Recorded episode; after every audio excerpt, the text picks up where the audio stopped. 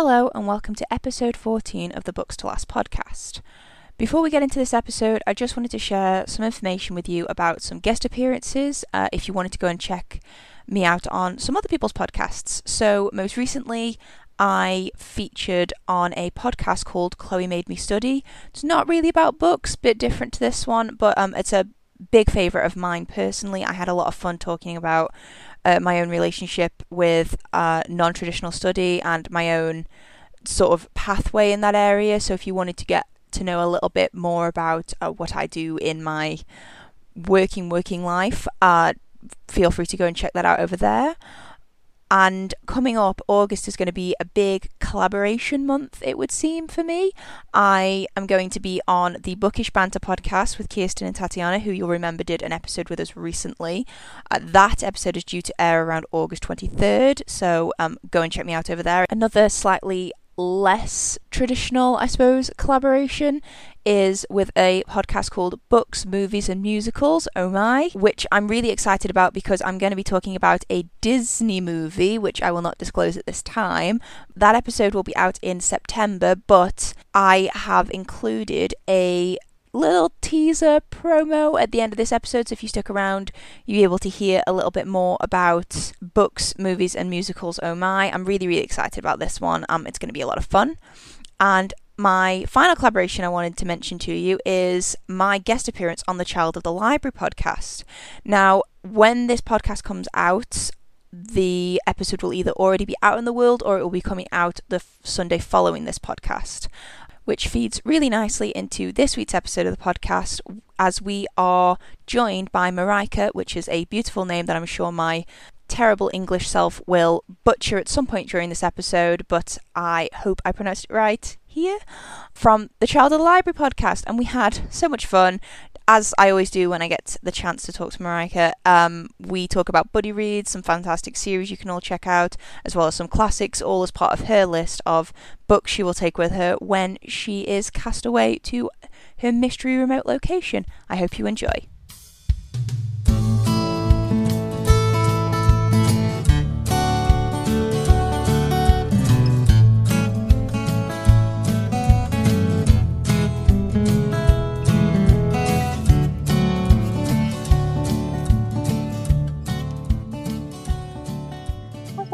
Welcome to Books Last podcast. Thank you so much for joining me this morning. Um, how are you doing?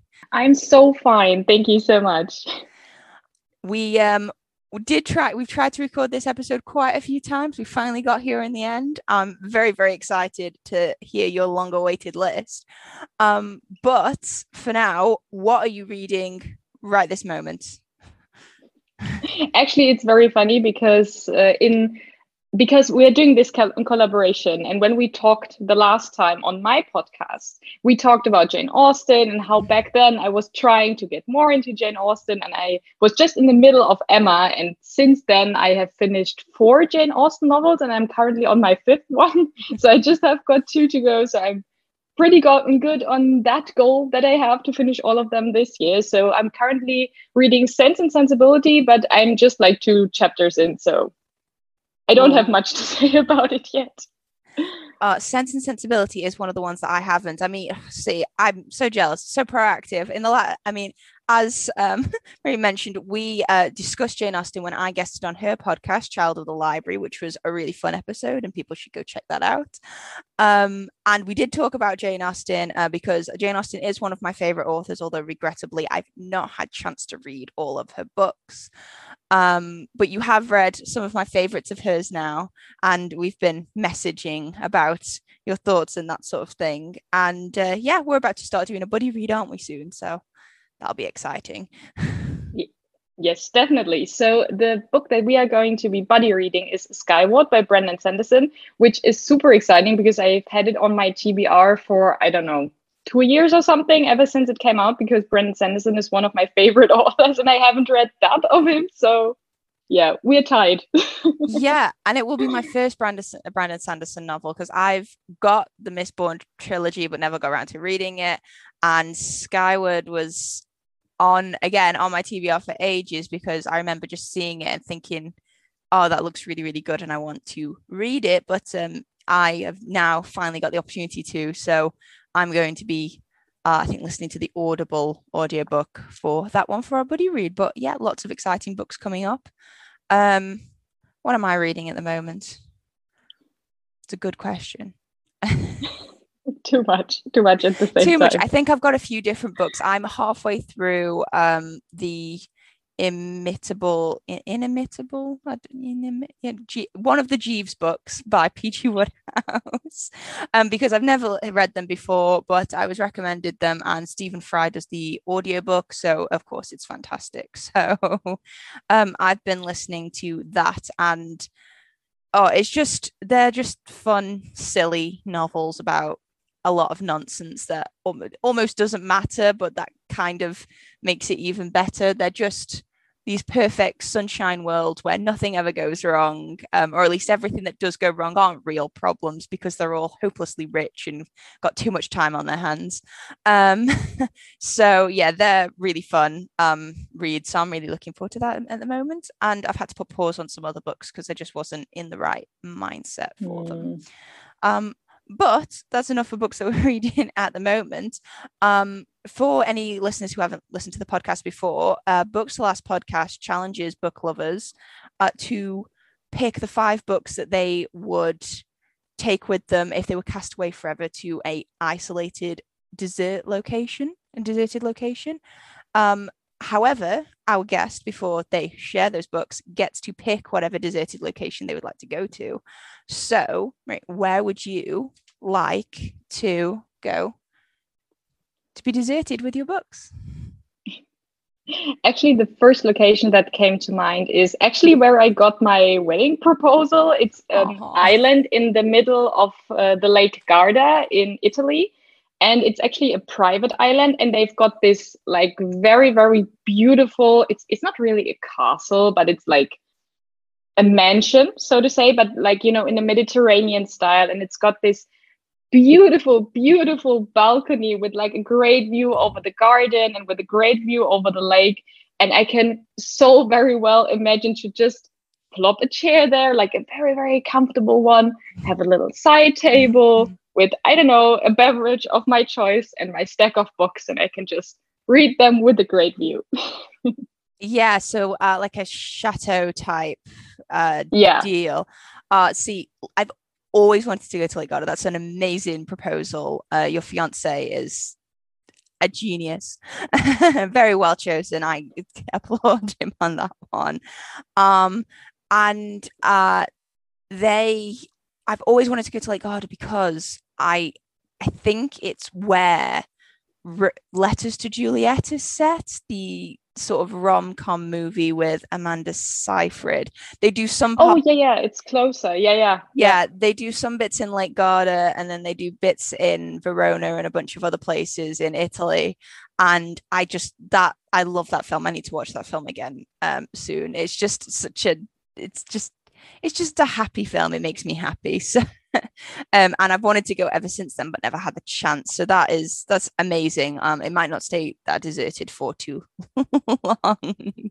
you might not be as peaceful to read your books as you want, but an amazing location. Not one we've had one uh, had before. Sort of chateau manor in the middle of a lake on a balcony. Very very picturesque. Um, so I mean, without further ado, what would be the first book that you take with you? Actually, the funny thing is, like, when we got in contact the first time, of course, I wrote down my list of my five books. And then at the beginning of this week, I was like, hmm, some time has passed. Maybe I should reevaluate whether something has changed. but most books stayed the same. And one of them is, and I'm currently showing my copy to Jordan for everyone who is not seeing what we're doing here. It's Animal Farm by George Orwell. And I've got this very, very cute, tiny Macmillan edition that is very beautiful, but the, the pig on the front is actually pretty scary so I really, really love Animal Farm. It's the first George Orwell novel that I read, and I read it this year for the first time. And I discovered that I absolutely love his writing style and also his way of thinking, which I like. For everyone who does not know George Orwell, he was a journalist and he lived like in the 20th century. And with his novels, he always took, because he was a journalist before, a political journalist, he always took something that was going on in politics and put it into his novels. And in Animal Farm, we basically follow a farm of animals and they start an uprising against the farmer and they sort of like drive him out and then it's their farm it's animal farm now and you see how some of the animals develop like a hierarchy and at first it all starts very well that everyone is working together in order to maintain the farm they have got projects etc but then you see how within the hierarchy like the gap starts to widen between the ones that are at the top and the ones that are at the bottom. And it really explores that even though you know comparable with the state even when it starts from a point when you're like yeah this this is good they've got their independence etc they've got their own own rules but you can see that it doesn't matter who it is it can always escalate if you're not careful so all in all because it is packed into this like animal context. It is very easy to read also from his way of writing, but the message behind it is so important and so impactful. And it really, really stayed with me, to be honest. Like it was one of the reads that I always catch myself, like I think at least once a week when I'm thinking back and I was like, yeah, yeah, crazy. Or when I see something mm-hmm. on TV or anything like that, it comes to, back to me so very often. So, yeah, definitely my first pick. yeah, Animal Farm. It, it's not one I've read. It's one that I know a lot of people, my like different classes in my school, studied it for literature. And I think for our political text, my teacher chose An Inspector Calls instead, which is a play by mm. J.B. Priestley, which is actually one of my favorites because I um I have a lot to owe my fantastic English teachers uh, for my sort of love of classic literature and novels, and in particular, I suppose ones that have a political basis because I I really like following politics now, and I never thought I would. um, but over the past few years, I've sort of really engaged with it, and I actually find it really, really interesting. Like, there's a particular radio show I listen to every day because their political show is just really excellent, and they, they, yeah, they cover everything to do with parliament and that sort of thing and generally make fun of them which is great. Um, but political journalists do satire in a, in a really amazing way. And i didn't actually know george orwell was a political journalist because having just having never studied him or really read any of his stuff. But i imagine that gives him a really good sort of grasp of those dynamics and a way to sort of demonstrate them metaphorically um, to deliver i suppose really impactful message. Animal farm i mean it is a classic, uh, which is a good one.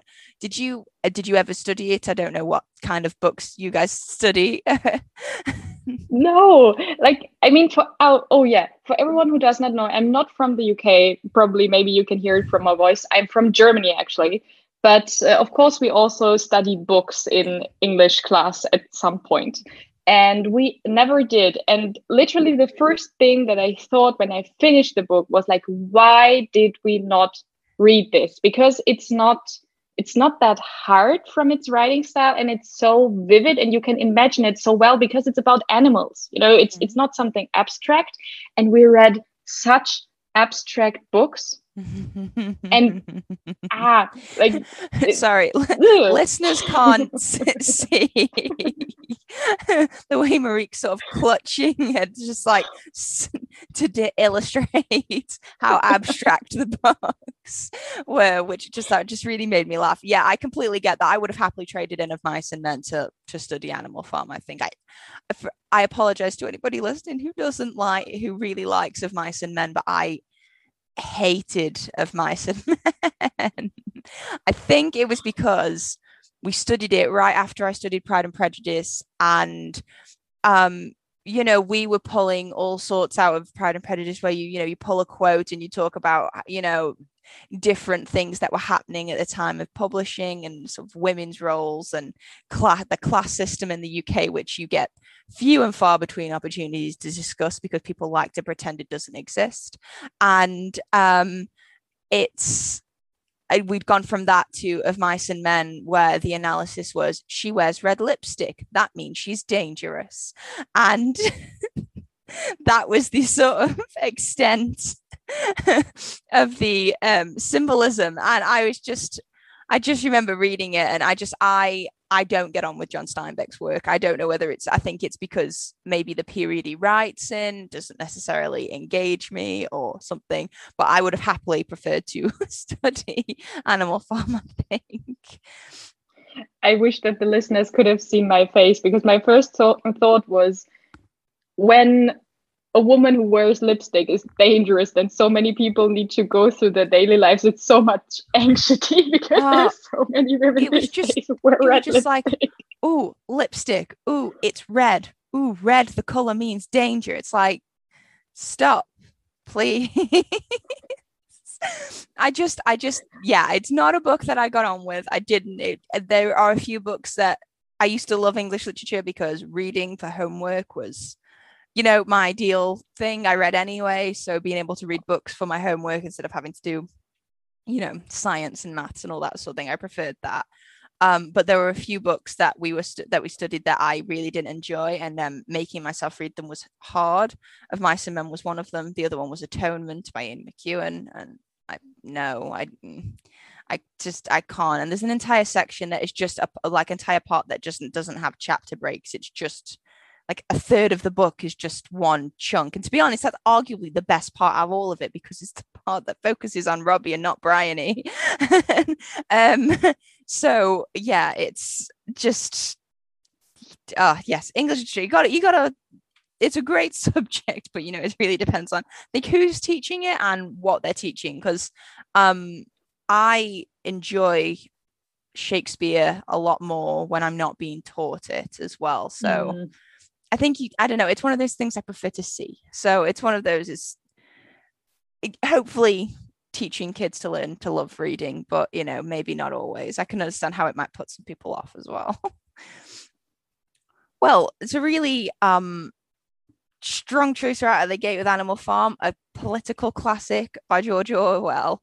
Um, is that going to set a bit of a trend or do you think uh, we're going to have quite a diverse list? She, she's shaking her head no. Um, so what's the second book that will be joining your list? So the second book yeah we're going to have a very diverse mix. And i actually like when i thought about my remote location i was like okay i've got five books. I don't want to read like because for everyone who does not know like also on my podcast i talk about how i I of course have my favorite genres like sci-fi and fantasy, etc. But I try to read as diversely as possible, like from different genres, from authors from different countries, ethnical backgrounds, etc.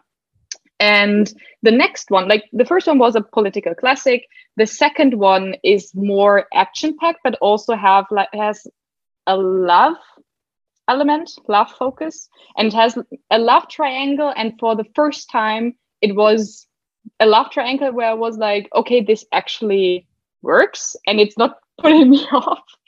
and this is the An Ember in the Ashes series, but actually the book that I would pick is the fourth one, which unfortunately I don't have a copy of because I've got the paperback copies and it's just out in hardback and you know, you, you yeah. want them to match. So I don't you can't have, have non-matching series. They won't be the same height. it's a true struggle. so yes, it would be a Sky Beyond the Storm by Sabaa Tahir. And in general, the An Ember in the Ashes series is sort of Roman Empire inspired. And we follow two main characters. The first one is called Laia, and she is from like a scholarly background from her family, but her family gets raided, so to say, and her brother is imprisoned, and her parents die, and suddenly she's very alone, and she joins the how are they called? The rebels, the rebellion, so to say, underground, and they give her the task to infiltrate, like the the sort of military academy of this empire. And within that military academy she meets one of like the top soldiers in training Elias and duh, love interest. Huh. But is, is he by any chance the first male character she meets in the book? I don't think so because before he comes in contact with um, with the people from the rebellion, so he's not the first, but let's say he's the one who leaves the most impact. and the only reason why he is actually starting to become more positive in her eyes is because he is definitely not behind everything that the the government like the the emperor mm. does he is also questioning a lot that is happening within the military academy and so they find some common ground and they develop first a friendship and they sort of start to overthrow everything and this really sets the entire four book series in motion. And i really really really enjoyed the fourth installment because i thought that it wrapped everything up absolutely perfectly. And i hardly ever had it with a series where i was hooked from like book one. Book three was like for me personally the one that least drove me forward in the story, like from a personal understanding. And then with book with book four, I was like, oh please let this be like the first book and not like the third. And it really, really was such a great ending. Of course, I can't spoil it, so I can't talk about the book itself. But in general, this series is such a great recommendation for everyone who loves action, who also loves fighting scenes, but you know, not, not like with guns or anything, but like, you know, with real, like real weapons. and yeah, the, the love scenes, everything, like it's so well written.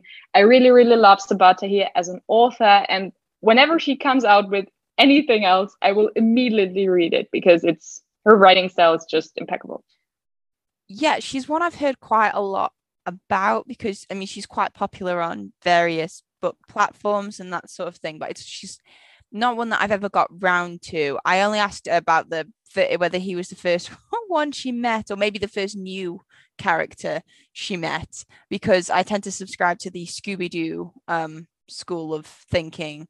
Um, in that, generally speaking, Scooby Doo, the person behind the mask is the very first person you meet who isn't in the group.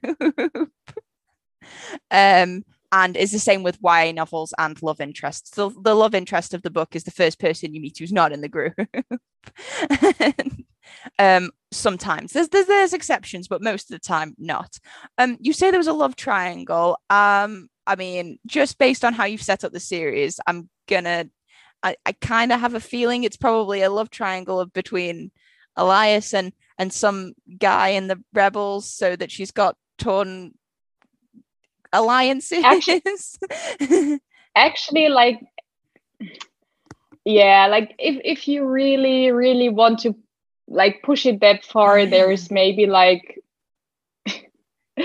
a love square so to say. So there's there's a that, there's like two love interests for Laia, one of them being Elias, and there's two love interests for Elias, one of them being Laia, but the other one, who is like his best friend Helene, who mm-hmm. is also a soldier in the military academy, but like she really, really is in love with him, but he's not. He's just into Laia, oh. and like like this situation, like overall, it's just like oh, like it's it's not that you're necessary. Like for me personally, for for everyone who has read the series or wants to read it, I personally never really really rooted for Helene and Elias to come together, but I think every one of us had that moment in life when you had a crush on someone mm. and they either didn't know about it or they didn't return it towards you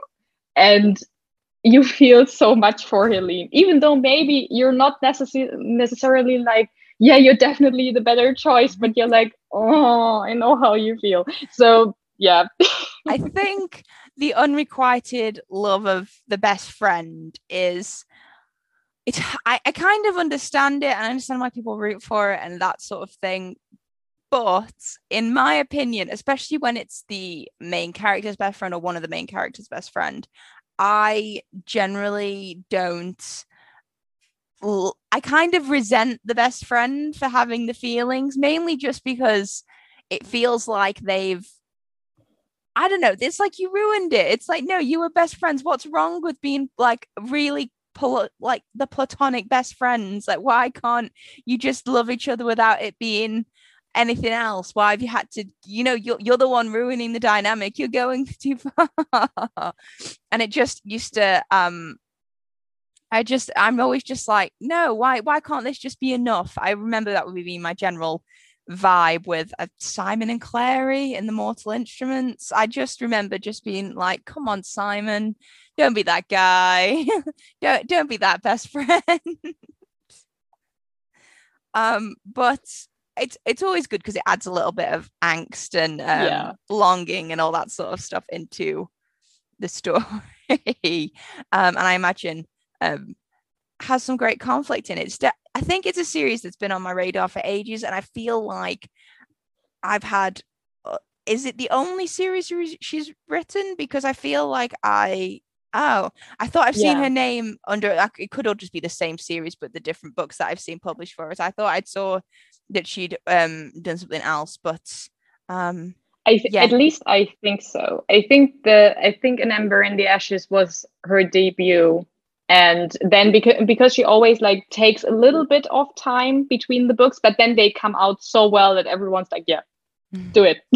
yeah, you, take as so much time as you. Off yeah, so she finished off the series, I think, in the end of 2020. I think it was October or November or mm. something. Oh, so it bodes well for what series she might do in the future, or maybe maybe she might go into stand. I don't know. It feels like a lot of authors kind of do the big series, and then they maybe go into standalones or some shorter series, and then and then sometimes they revisit it. So you may end up getting a fifth book for it. That seems to be the trend. Wait 10 years since the last book came out and then just release a sequel that no one really asked for. uh, but hopefully um, she doesn't, because you said that you've you're very happy with the way things ended, which is rare, especially in a four book series. Definitely. I really, really hope that this ending just stays as it is because I thought it was absolutely perfect absolutely perfect. You can't really be that. Um, okay, so the fourth book in the Ember in the Ashes series. Uh, what is the third book that will be joining your very already very different list? Okay, so we had like political journalism, we had action and love triangle squares, however you want to call it. And now we have something around the topic of sisterly bonds. And the first book that I had actually chosen two months ago or so was Five Dark Fates by Kendare Blake, which is part of the Three Dark. How was how was it called? Three Dark Crowns. I think. Give so. me a second. Sounds... I I have to Google. What is the first book called? It is it's Three and Crowns, but what is the what is the word in the middle? Three dark crowns. Ah, yeah, okay. My memory is better than I thought. Trust your best. trust your first instinct. yeah, so definitely it's a five book series, I think. Five or four. So it has it is a bit of a longer series, but it's so very great in its origin story, so to say, because we have a fantasy setup on an island that is ruled by a matriarchy. So we have a queen who is ruling over the island, and we have got several clans on that island, and all of them have different magical abilities. Some can see into the future, some are very gifted when it comes to war, like they throw or they shoot an arrow and it definitely lands in the mark, etc. Then we've got the poisoners who are very good with either mixing poison and or that they can ingest anything that is poisonous and it doesn't bother them. We've got that's the elementals who I was going to say that's a very yeah. practical gift. Like, yeah, especially for a queen. It's like okay, no one, no one can hurt you, basically. Yeah.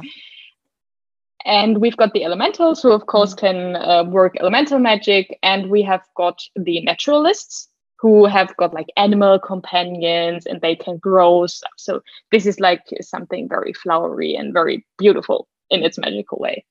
And they are not really they're not really foes or anything, but they are in competition because every time when a queen sort of ends her reign. And it's not like that she dies, but over this island rules like a divine power that they sort of worship.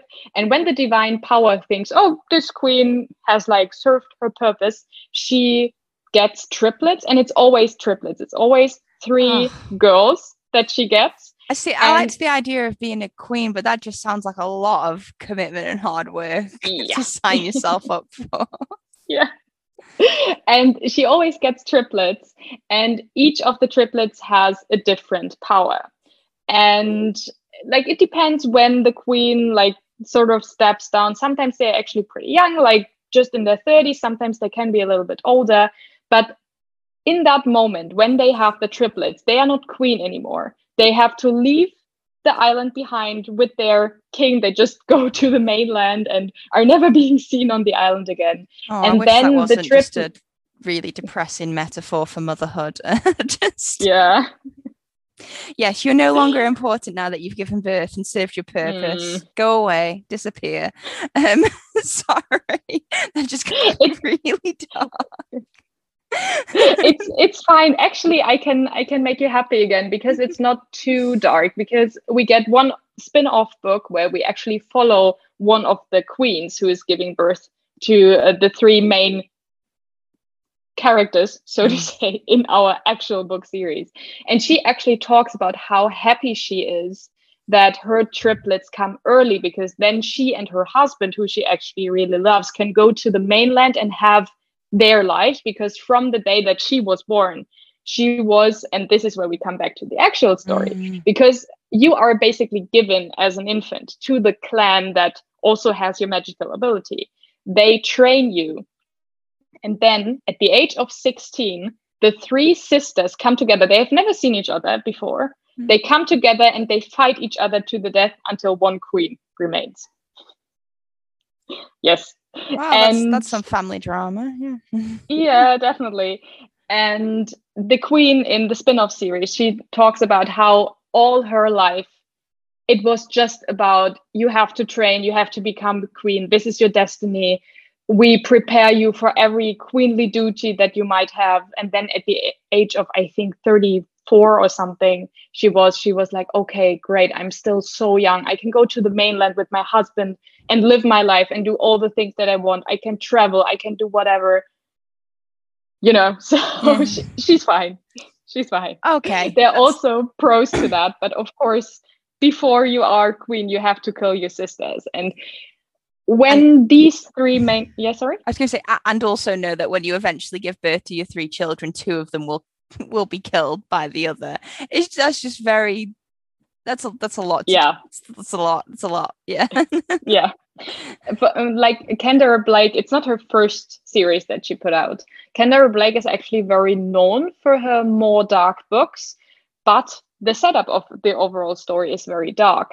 But how the story develops and how these sisters develop a bond, even though they have not seen each other for so so many years, is actually very beautiful. And this is also why I loved how where we started in the series and where we got in the end. And of course, like along the way, it's never all happy ending because it's a very dark setup, like you said. But overall, it's just very, very great. And this was the book that I had actually chosen a couple of months ago. But then now, two months later, I was like, okay, like sisterly bonds would I reevaluate? And the other one that I would potentially pick would be Pride and Prejudice by Jane Austen concerning the sisterly bonds, because what I actually really enjoyed about that book was that, of course, like sisterly bonds back in the day they on the one hand they were your best friend. On the other hand you were always like oh no we all have to find a husband. Oh no she's getting married before me. Yeah. Oh no at least in this ball she did not behave the way how she should have. Oh my fortune is ruined. Oh yeah. dear. Yeah the the sisterly bond in pride, pride the sisterly bonds in pride and prejudice are really interesting because obviously the five for anybody who hasn't read it the five um the main character is one of five sisters, and they all kind of need to go and find themselves at least half decent husbands because, um, you know, classism, sexism, misogyny in the UK in the 1800s. They their house is going to get given to their cousin because none of them are boys um, when their father eventually dies so they need to try and go try and marry well so that they can at least continue to live a semi comfortable life um, after that happens. And uh, yeah they're very different dynamics because you've got the eldest sister who everybody likes because she's lovely and she's very very close with the second eldest sister who's the main character lizzie bennet. You've got the third sister that nobody likes out of all five of them really for no fault of her own. I mean she's a bit of a know-it-all and she can be a little bit pious and uppity sometimes but for the most part that she's really quite harmless and i actually feel really bad about how she's dealt with at the end of the book and um then you've got the fourth sister that I feel like should be the one that nobody likes, but she's very close with the youngest sister who's very impressionable. Um, oh no, it's the other way around. I always forget that Kitty's older than Lydia, but Kitty's very, very easily led by Lydia. So Lydia's the youngest. She's the one that nobody should like. Kitty's just very easily led. And um, yeah, the, the, Lydia doesn't really comport herself in a way a lady should uh, in those days, apparently. Um, as although I suppose maybe if you look back on it. I, I don't know. I mean, I still don't necessarily think she acted like a good sister, even by modern day standards. um, but uh, yeah, but the way that those sisterly bonds sort of work, because even despite a lot of things that go on, they all still look out for each other, but then they're also fight and that sort of thing. It's just, it's, it's a very, it, it's not a relationship dynamic that's actually explored that much when you study Pride and Prejudice, which is a shame because there is a lot there. They tend to focus on the love interests and sometimes the parental um, relationships. Mm, okay. I find Mr. and Mrs. Bennet's relationship absolutely fascinating because it shouldn't work, but it does. Sort of ish most of the time. And uh, yeah but the the relationship between Lizzie and Jane is probably the nicest one because they are so close. And even though Jane is the most beautiful and the most wonderful everyone likes her the best. Um Lizzie's never jealous or envious and she never holds it against her and they're all there even though it would be very easy because the two of them are compared quite a lot because they're quite close in age and that sort of thing um, and it would be an easy route for most authors to go down um, with that kind of dynamic. But it is an interesting one. So you've got those two sisterly dynamic books, uh, sister dynamic books. Um, so I mean, I suppose spoilers, but um, in Three Dark Crowns, you have the three sisters who, even though they've never met, strike up a bond. Seems like a ill-advised thing to do when you've got to kill two of them. definitely but uh, let's say that the ceremony when they when they are actually supposed to like show off their powers and then in like an epic battle or maybe a very quick battle depending on the actual strength of the, strength of the powers it does not go down the way it should oh goody i will leave it at, at overthrowing divine intervention i bet everyone loves that okay well that sounds really great so was it Three Dark Crowns that took the place in the end in the showdown? Just just about yeah. just just about clinched it. uh, why why just I mean briefly, if there is a very specific reason, why did that one just take it over um Pride and Prejudice th- alternate? I think it's how you I, I, think you actually summarized pride and prejudice really perfectly because you've got five sisters and you there are at least at least there's at least one that you really don't like mm-hmm. two that you're more indifferent about and then two where you're like yeah this is like a very very healthy sisterly bond and they really try to lift each other up etc but in three dark crowns because they all start off from like such a low ground and all of them start to develop so much as characters. And there is like at the beginning i think everyone who reads it at the beginning you have a sister where you're like okay i identify very much with her or i really want her to w- win for whatever reason but towards the end because you get to know so much about the different sisters you really are like, oh no, I don't want all of them to die. I want all of them to live and I want them to like grow together as a family again, which is something that has never happened on that island. And I think w- what I really found very fascinating that even though like it's totally crazy. I mean, when you confront something someone with the question, you've got three sisters, which ones do you kill? Which one should live? You would automatically say like I can't decide like what what is this madness?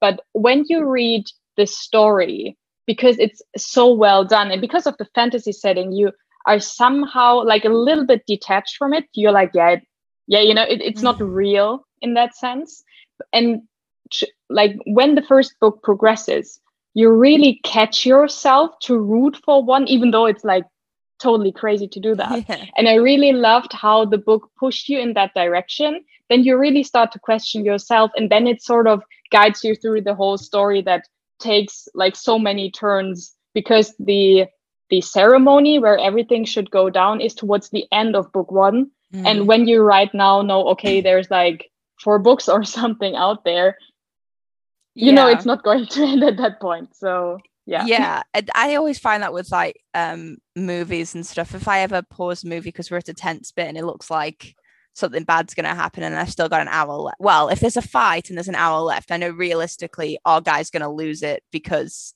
they can't win the fight this early in the film.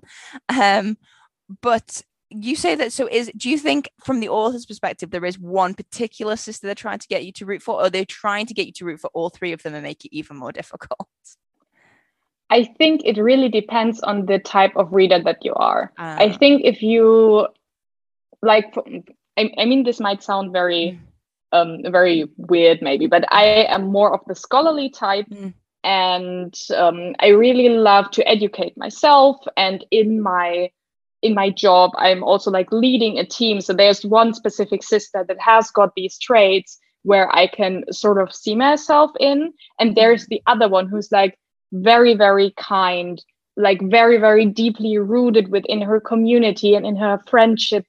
And this is very different from the other sister because she's always like oh this is the queen. She's so like this is the mm. future queen. She's so strong. And she's sort of like raised apart from a lot of people. And they're just like three or four like main characters that are there for her. And the other one is very different because she's so very rooted within the entire community and depending on what traits you have in yourself i think it is very easy to have one specific sister that really speaks to you. Yeah that makes sense. You tend to sort of i don't know you gravitate towards characters that um you feel resemble yourself. I just i just because it often when there is that sort of dynamic it is very much you there's almost one that you feel like you you're supposed to root for and then there's the one you actually root for because of your own personal feelings and that sort of thing.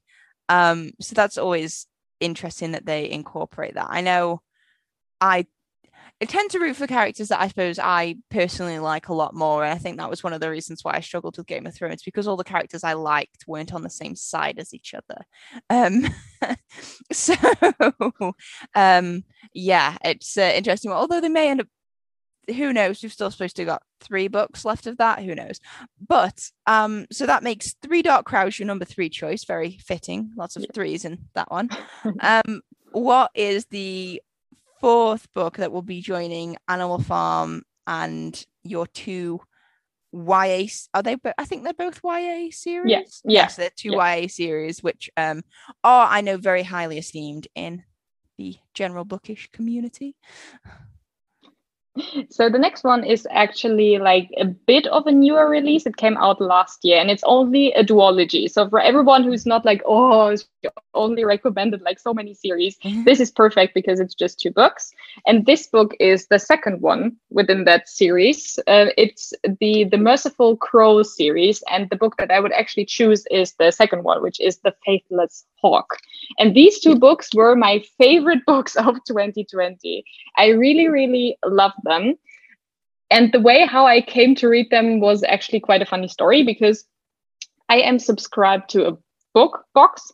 And the first book was in there, I think, towards the end of 2019 or something. And I had it on my TBR but because the cover, I mean, I'm showing this to it's Jordan now. Really Everyone pretty. else can Google it.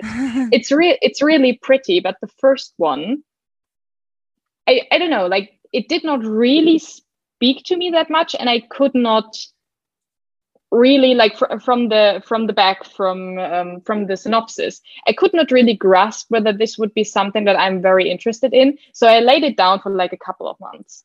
And oh, then yeah. in 2020 i just like randomly was like okay what do i want to read? You know in the book subscription box they always say that they read the books and they only put in the ones that they actually really really loved. And i was like you know what? I will just tackle my tbr and just read a couple of them to get a feeling, you know, whether the book box is actually something for me. And I read it and I was so blown away because the fantasy setting of it was so weird. but I loved it so much. And the dynamic between the main characters, and especially in the second book, because we've got like two main characters that fall in love, and there's no love triangle or anything. Mm-hmm. So it's very like they fall in love then there's struggle along the way. And there's like one scene in the second book where you think like everything's lost but then this scene happens and you're like okay yeah the struggle of the last i don't know 300 pages was was worth just for these 100% two sentences. Yeah so i really really loved it for everyone who does not know the Merciful Crow is set in a world where you have got different castes, and the castes are named after different uh, different birds. So you've got the owls, you've got the phoenixes. The phoenixes are like the the king's family, so yeah. like the ruling class. You've got the swans, and each of them has different magical powers. The phoenixes can conjure um, can conjure fire. Mm-hmm. You've got the hawks who are actually very good at uh, like mending wounds and are actually actually very good at combat and war. You've got the swans who can do mind control, and because all of these different like magical abilities are actually very, yeah, how to say it, dangerous probably yeah. because they're very dangerous. They have to like there's a really strict class system, and you know everything is sort of in order, but what really strikes this kingdom is a plague that kills everyone except for the lowest caste. And the lowest caste are some of the birds that uh, no one really likes. Uh, they are actually not the pigeons. I would have thought that pigeons would be the choice for that. Pigeon, but it, uh, pigeons don't sound very good in a fantasy, though. They do. They, the, the pigeons doesn't have quite the. Definitely. So the the bird that they chose for the lowest caste is the crows. And the crows do not have a magical ability. So of course, all the other bird castes are looking down on them and they're like, yeah, they don't have the magical mm. ability. But they are surviving this plague. Yeah. And so they get the task to go from place to place and like kill the people who are suffering from the plague and like burn them in yeah. order so that the plague doesn't spread. So it's just like a final killing blow because actually the plague is so bad and you can't recover from it. The victims are always begging that they are just that their agony is just stopping. So yeah. it's not nothing bad that they do. They're just trying to contain this disease. And even though their work is so very important, and the whole kingdom would go down if the crows would just be like, yeah, you know, you're not treating treating we'll us just wait nicely. till you Why all die. You? Yeah. they are still treated like not very well. And at some point, like, you know, they go from place to place, and usually it hardly ever happens that they are sent to a place where there's a lot of high castes living. Mm. But then at some point, the like group where our main female character is traveling with is sent to the palace and there they are supposed to like burn and kill the prince because apparently he was infected by by the plague. But and, and this is not really a spoiler because the whole the whole thing would not move forward if i don't tell you this because it sets everything in motion.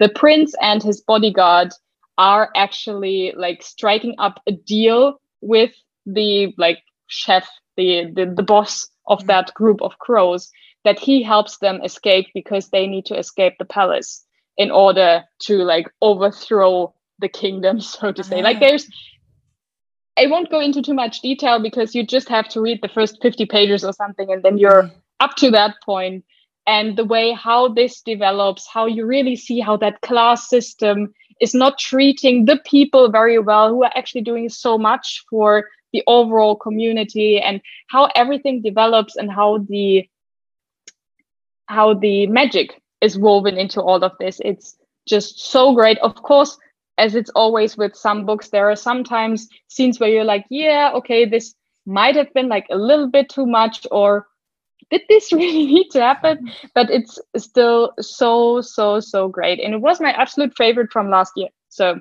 definitely a great recommendation. And it's just two books. So it should be over quickly i'm yeah i'm looking at the covers for both of them and they are both really sort of yeah stunning they're just kind of um I really like the, so the book that you've chosen, The Faithless Hawk. Um, you can see the front of the person, can't you? And I like that they've used like the imagery of like the plague doctor mask and that sort of thing into yeah. it.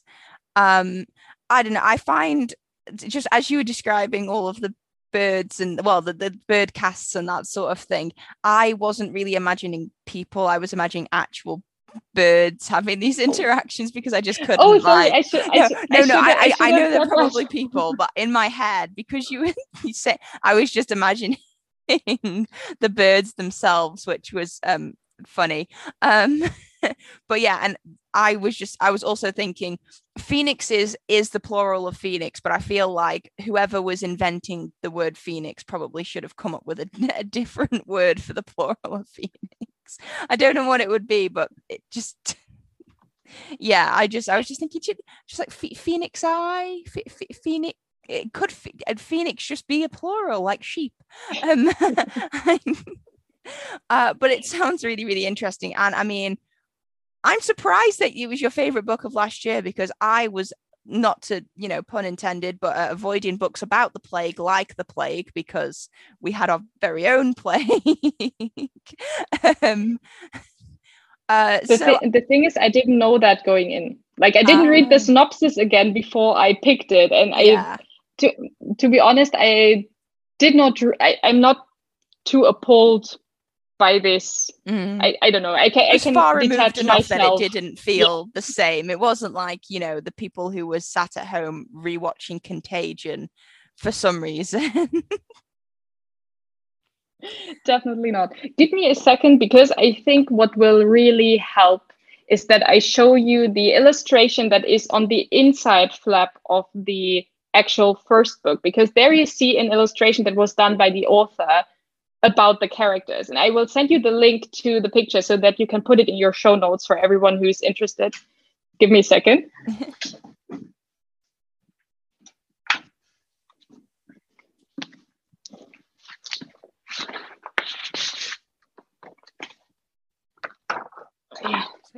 Oh. So, so this is the main female character, and then you when you move to the other side, you see it's the two like, main is it FairyLoot that do the book subscription that you have? Yeah.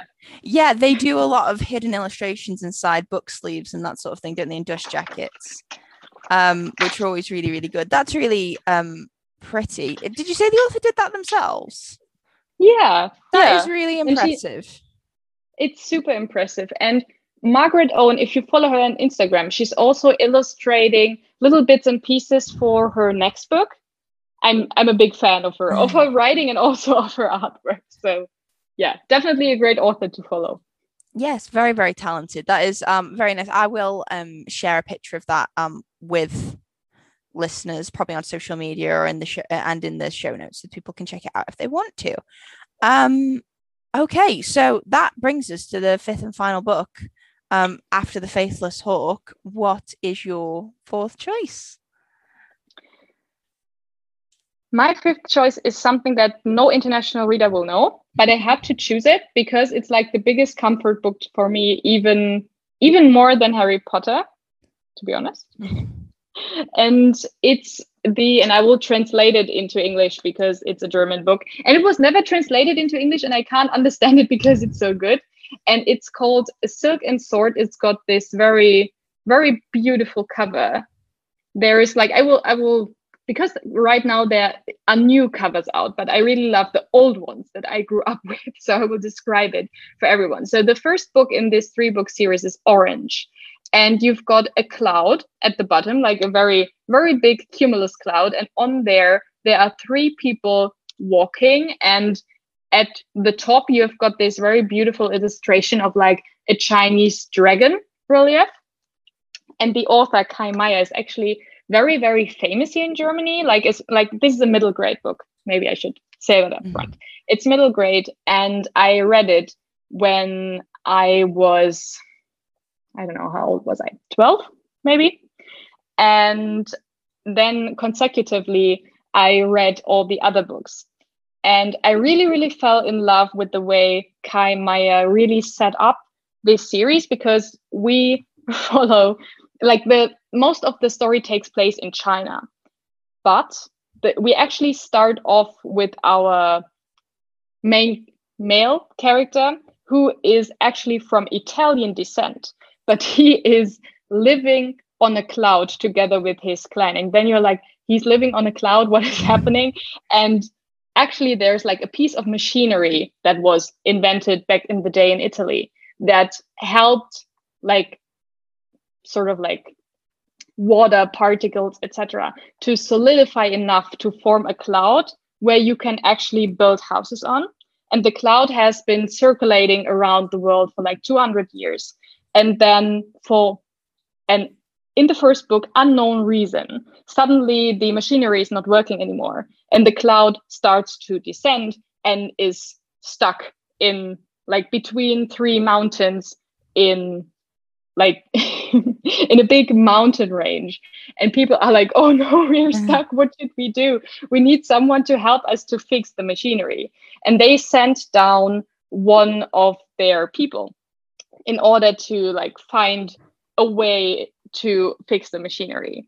And this like boy that they sent down because actually because they've been living on the cloud for 200 years they're very afraid of the actual ground and the people who are there because they don't know them they don't know the the way how they speak etc and they sent down this boy who's like very curious and he does not have family on the cloud anymore. So he's like what's mm-hmm. holding me here? I'm just going on an adventure.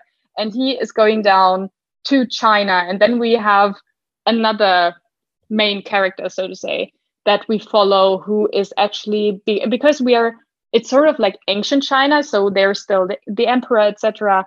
And for everyone who knows about that time and in general about China, like dragons are like these mystical creatures that were very, yeah, very praised, even in the older days, but also these days they still have a lot of symbolism. And in this story, the dragons are real but they live very secluded and they move around a lot. So not a lot of people know that they're actually existing. And at some point, when they were like resting in a place, the people who lived in the village nearby, like, gave them a little child as, you know, like to eat, like, take it, don't eat us, eat the little mm. child, like, this crazy sort of thing. And they were like oh this is actually like kind of cute this little child. And they protect her and they raise her to like teenage age. And then from like she really becomes a part of that dragon clan. And then one day they are just gone. They just leave her behind no message no anything. And she's like this is so unlike them Mm. Why, like, why? Like, they are my family. They they would never do that. Something must have happened. So she sets out on the quest to find the dragons because she knows there must be something going on. Why they had to leave me behind? Maybe they were scared that I would get hurt in a fight mm. or something. I have to find them. I have to stay with them. And she meets the boy who is coming from his cloud, does not know anything, and she and they both try to help each other navigate try to find a common ground within their overall mission and they meet other people along the way. And i just really really loved how on the one hand this story like set up everything around this chinese heritage and on the other hand how it really dealt with the different layers of friendship how love comes into place at some point, how yeah, how empires worked back in the day, how very interwoven your mm. struggles can be, even though they seem very distant from each other at the beginning, and how you can really start to work with each other very well, even though you come from so very different upbringings. And this is something that I actually really, really enjoyed about the series because it really dives deep into how you can overcome your differences and start to work together as a team. Yeah, see, this is it's books like this that make me um, even more critical of people who don't like to read middle grade because it's too simple. Um, I just because I think you know you do actually get very complex stories for mm, sort of the middle grade age group and you know young readers generally. That sounds sounds really really interesting. I'm actually very disappointed it's not an English translation, so I guess I'm just going to have to learn German so that I can. I can read it. Um, how many books would you uh, did you say are in the series? If you did, three. So three. the first one is orange. The second one is blue, and the third one is like a reddish pinkish color. Mm. And they are called Seide und Schwert or Silk and Sword, Lance and Light, and Dragon and Diamond is the last one. And I never really understood why they are not translated into English. I mean, of course, like, yeah, they were originally written in German and not everything is being mm. translated, but they're actually like, especially in middle grade, I feel like there's a lot that is being translated into English. Like, for example, Cornelia Funke is one of our authors that is mm. very, um, very commonly known, like Dragon Rider and uh, the Thief Lord and stuff like that. Didn't she write Inkheart, maybe? Yeah, yes. that too. Yes, I know that one. Ah. Um, uh. yeah, she is uh, an author. It they, it could happen because I think I just did a quick Google and I read that um, Kai Meyer has um, a lot of their books translated to English, so it could be that they're just working around to them, maybe. Hopefully. I really hope I really hope so because like he's got an incredibly big backlist. Like he is one like I think from a male perspective, I think like he's like the middle grade author here in mm-hmm. Germany. And I don't really know why. Like I, I did research before. I was like, oh, maybe this is uh, available in English and I can mm. recommend it. But I could not find anything. I know that there's a comic about it, but it's also in German. So, mm. but um, yeah, I don't know why. Because like I read others from his series, but I really, really love this one. But maybe because it's China, it's a very niche book? I don't know. Possibly. They may they may end up getting around to it eventually. I mean one of my favorite middle grade series is percy jackson which is obviously sort of english originally because uh, rick riordan is american. He writes in english.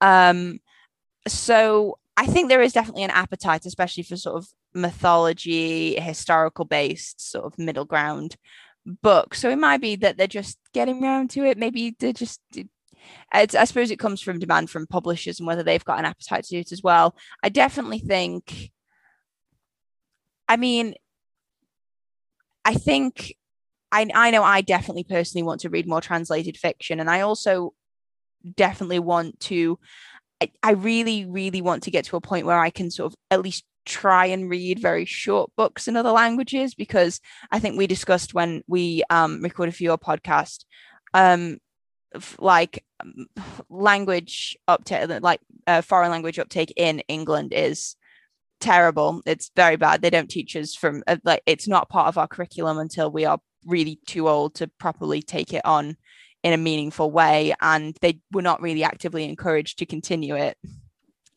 Um, and it's really a shame because, uh, especially Europe and I know Germany and France in particular have such fantastic. I mean, a case in point, um, your English is probably better than mine. um, but yeah, I um would I would really be interested in reading them. Hopefully, maybe they might get translated, maybe, or I don't know. Possibly. I really hope so. have they been adapted for screen by any chance? Just no, they sound like they'd be so good. yeah, I mean, like they came out. I, I remember this book came out when I was like eleven or so, and my mom, like they, there's actually this very cute scene in my head. Like I was at the hairdresser, and my mom was just like browsing around during that time and she came back and she was holding up this orange book and she was Mm. like i found the perfect book for you and I was Oh, like, okay that's so Yeah. nice. so. And actually, like this book scarred me for life, but in a way that has is not related to the book at all. Mhm. Like because my mom was like, "This is the perfect book." I read it, I loved it, and then in German class we had to do a book discussion, like the Mhm. first book discussion that we ever did, and we had to make a poster about it. And I read the book. I I really took because I had already I I think I had like a third of the book left when they said, "Yeah, you have to do a book discussion." And then I read it, so I had a lot of time to prepare the poster. And then one evening I just sat down and I really took the time to draw a Chinese dragon Mhm. on the poster and it took so long. Like it took hours. They're very I, like, intricate. every- yeah. And every little scale i painted in and then i like circled them with like some gold like a golden pen and everything. And i really really took a lot of time to do that poster. And i did the presentation. And then when we got the grades i saw that i got uh, like and now i have to translate into international notes. I think it's like d minus. Mhm. Yeah so so in german it's four minus Ah, they, we've, And con- it's we've like, converted why? to numbers now in the Yeah. UK. We finally caught up. oh okay yeah. So, so it's like a four minus. minus and i was like why i didn't think that i was that bad and uh, then i went like to the table of my of my german teacher and i was asking uh, whether i did something wrong i don't know can i improve something and then he was like yeah actually your presentation was really really good but you did not draw the poster. So i gave you like a six for that and then like a one for the presentation. But because i was like really not happy that you didn't draw the poster i like gave you like a four minus. That's that's not And was like, fair. yeah and then i was like but i did draw the poster. And he said there's no way that you drew that dragon. It must have been your mother or your big sister or something. And then i went home and i told my mom about this because of course she knew that we yeah. got the got the grades for that presentation and i told her and she was like okay maybe i should talk to your german teacher that you actually spent five hours drawing Yeah. that damn dragon and that was actually because my mom uh, was working shifts Mm. and my dad too so my dad was at home but my mom wasn't and my dad cannot draw as well as my mom so there would have not been a way that she could Yeah. have helped me with the dragon and then like because my german teacher he actually really liked me so he like this behavior was so against like everything Yeah. that he knew from me as a pupil he was and like he was so ashamed of himself So he should be. He's calling you a liar. Um, yeah, no, that's that. That actually just reminded me of a story from my husband's childhood because when he was uh, younger in class, um, they had to build um, a lighthouse model, um, and it was going to be like a little competition for their homework.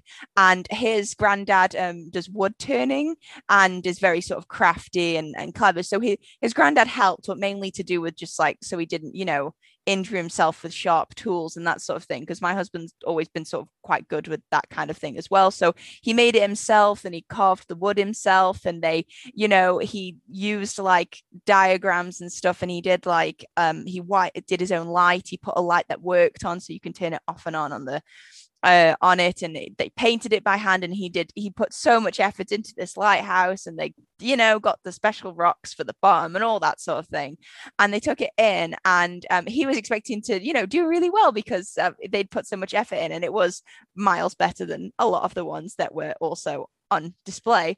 And the person who won it actually just bought their model from a shop and actually everyone they, told everyone that they bought the model from the shop and they ended up winning and um to this day at the age of 24 my husband still bears this grudge um, because um he has like a tiny little burn on his hand because they used a, a hot glue gun It's yeah, like a, oh. tiny little spot, but he still has it from making this this lighthouse, which is proudly displayed in his grandparents' house because they were so proud of him for all the work he put into it. But um, he's he's still very resentful from the teacher for a- awarding someone who bought a lighthouse instead. So yeah, all just school projects. You've got you've got to gotta love them this this is so understandable. I feel so much for you right now. God. Yeah. Oh, teachers, teachers, yeah. man. I mean, they ha- they have a tough job, I suppose. Yeah, they have a tough job. We, we we'll, we'll let them off. We'll let them off on these this occasion for this tri- childhood trauma. Okay, so just for the benefit of the listeners, do you want to summarize your five books before we talk about honorable mentions? Yes, definitely. So we've got Animal Farm, which is a classic with a political background. We've got A Sky Beyond the Shore, which is the f- fourth book in the An Ember in the Ashes series, which is like Roman inspired and like very action packed with a love triangle. Then we've got th- how is it called? Three dark in the Three Dark Crown series, but the fourth book in that, which is called Five Dark Fates and here we follow like sisterly bonds. It's very dark actually but it's very very enjoyable. And i also consumed it in audiobook form. This might also be important and it was really lovely so i can also recommend that. Then we've got the faithless hawk by margaret owen which is the second book in a duology that i absolutely loved that has got a very unique fantasy setting and then last but not least one of my absolute favorite middle grade authors kai meyer with his Silk and Sword trilogy that unfortunately is only available in German.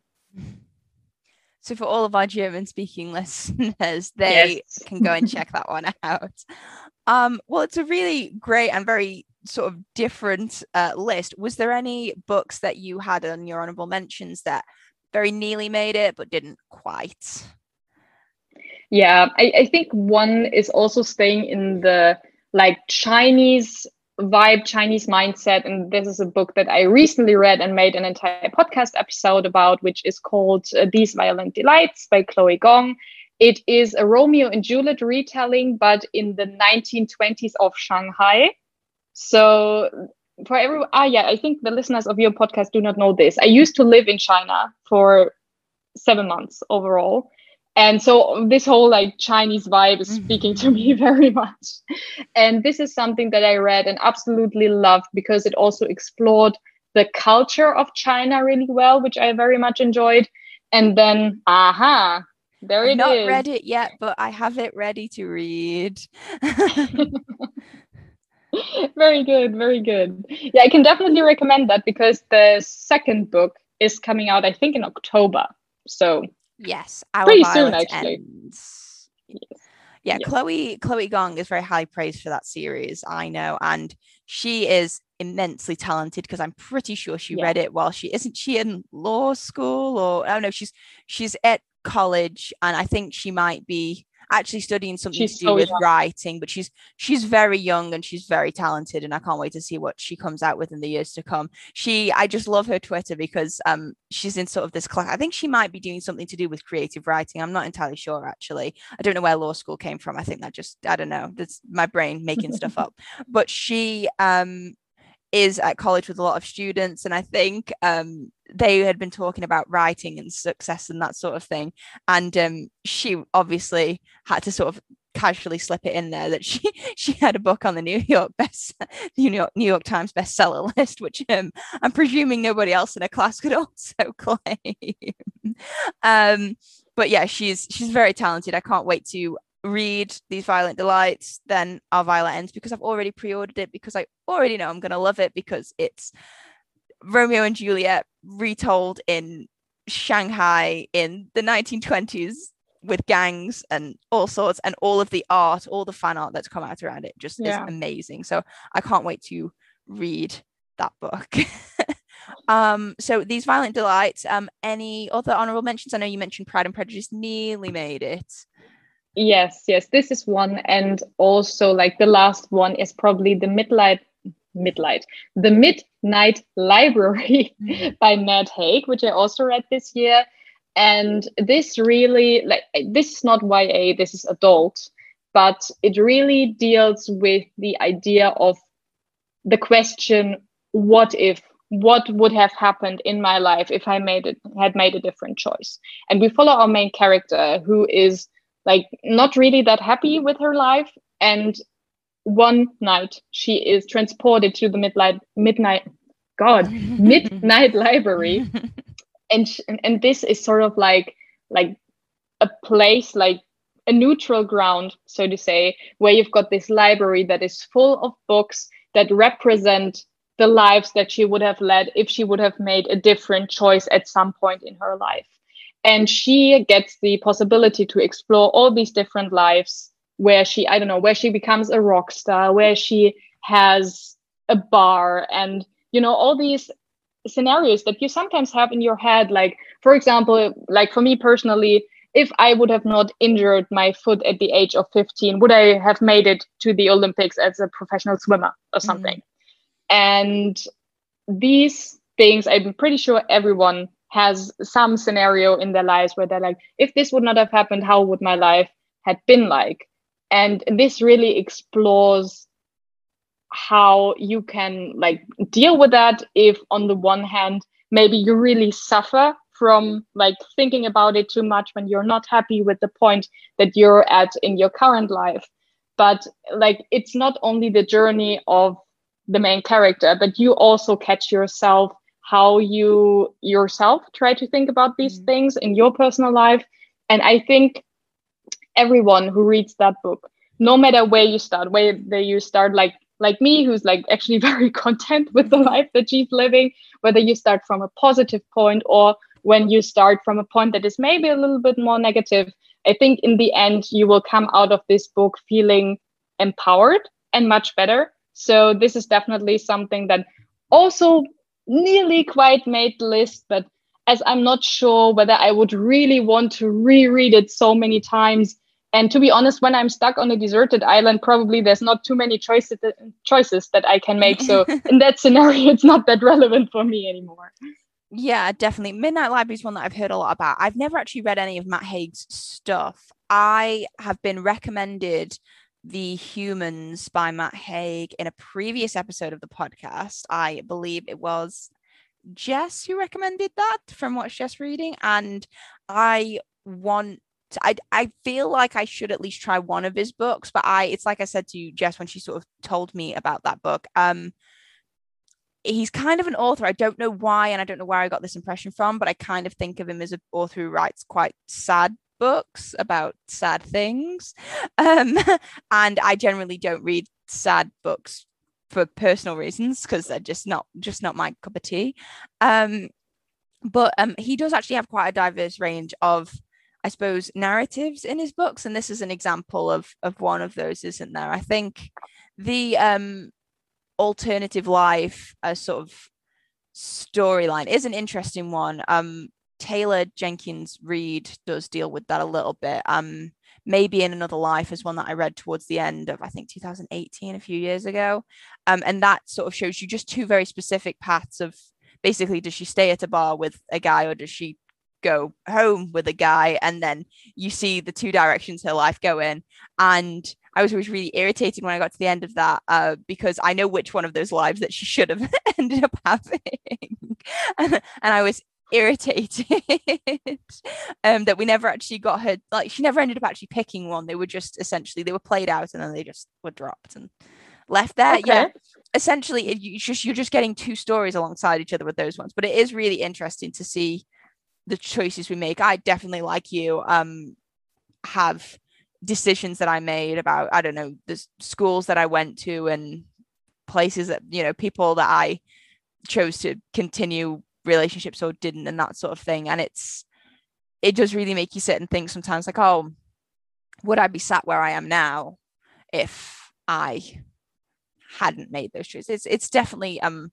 food for thought. And it also helps you, I suppose, having that kind of thinking helps you sort of develop and when you move forward and making decisions go, you know going forward it just helps you i suppose reevaluate you know what's important to you and that sort of thing. So it's always a an interesting one. The midnight library i know was very highly praised. The people over at goldsboro books in london oh yeah. loved that book. They um i'm i think it might end up being up for their award this year. I don't know. Um but i know they they gave it a lot of praise as well. It wasn't one of their books of the month but they did give it a lot of praise. Um because if it was one of their books of the month i'd have a copy um because i get those every month. Um so, yeah, that's a few honorable mentions, a really, really great list. If our listeners wanted to check out any more of your recommendations, listen to some of your other thoughts about books, whereabouts could they find you on the interwebs? yes, so it's the Child of the Library podcast. You can find me on Spotify, Apple Podcasts, Deezer, although I think that Deezer is maybe internationally not the the most known platform, but you can also find me there.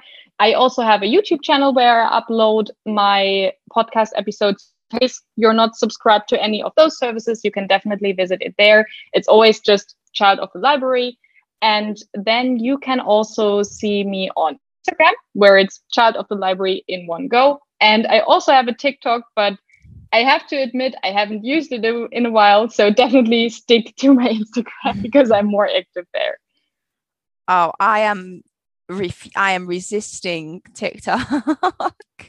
Everyone I know says that they downloaded TikTok and it took over their lives because now they're addicted to it. And I do not need more motivation to spend more time on my phone. I already spend too much time on my phone. I'm not downloading TikTok. the thing is, I, I think the algorithm doesn't know enough about me yet because, like, I mainly read stuff in English. Mm. But of course, because I'm living in Germany, I get so much German content, also so much content about stuff that I'm really not interested in. And the algorithm has not yet found out that I mostly just consume English content. So right now, this platform is not yet giving me the mm. stuff that I want to see. So I'm not on there as much to consume. So I'm also not on there as much to actually do something and put something out into the world content wise. So Instagram by now is much better at that.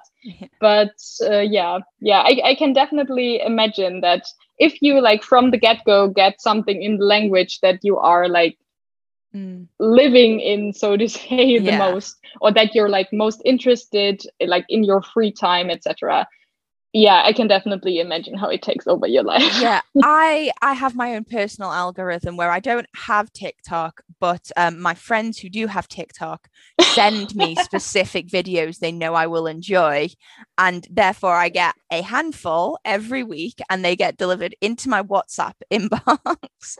So i just watch those and nothing else.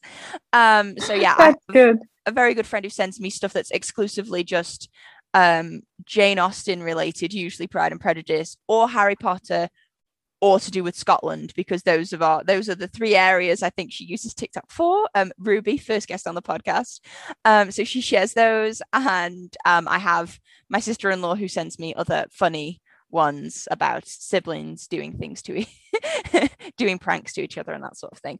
So yeah, I get a very very very personalized algorithm with TikTok where I just get sent the ones that I want to see and then nothing else. So yeah.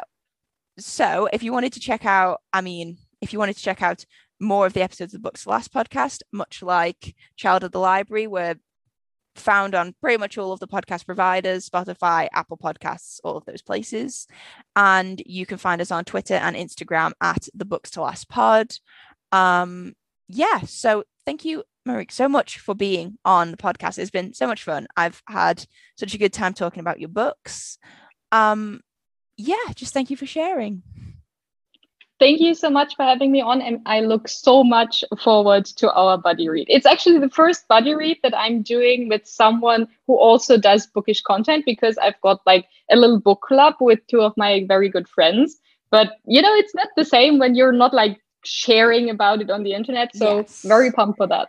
I find um, readers who don't share stuff on the internet because I've got a few friends who do read, but they sort of just read for leisure and they don't. They're not on sort of Twitter and Instagram and stuff and they don't follow those kinds of things or any of the book boxes, um, I find that I just end up talking about books in a lot more detail than really that there's some of the conversations is, oh yeah, I really enjoyed it. It was funny or it was scary, etc. Which whichever.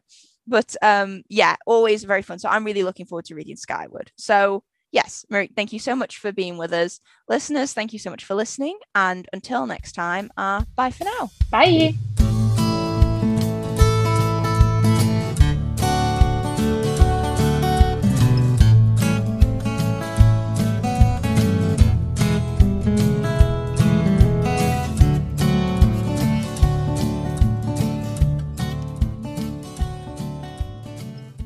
Hi, I'm Karen. And I'm Colleen. And this is Books Movies and Musicals. Oh, oh my. Come join us as we discuss our favorite childhood stories in analytical and honest ways. Most recently, we've been discussing Harry Potter and Disney princesses. We have so many more ideas and we can't wait to go through them with you.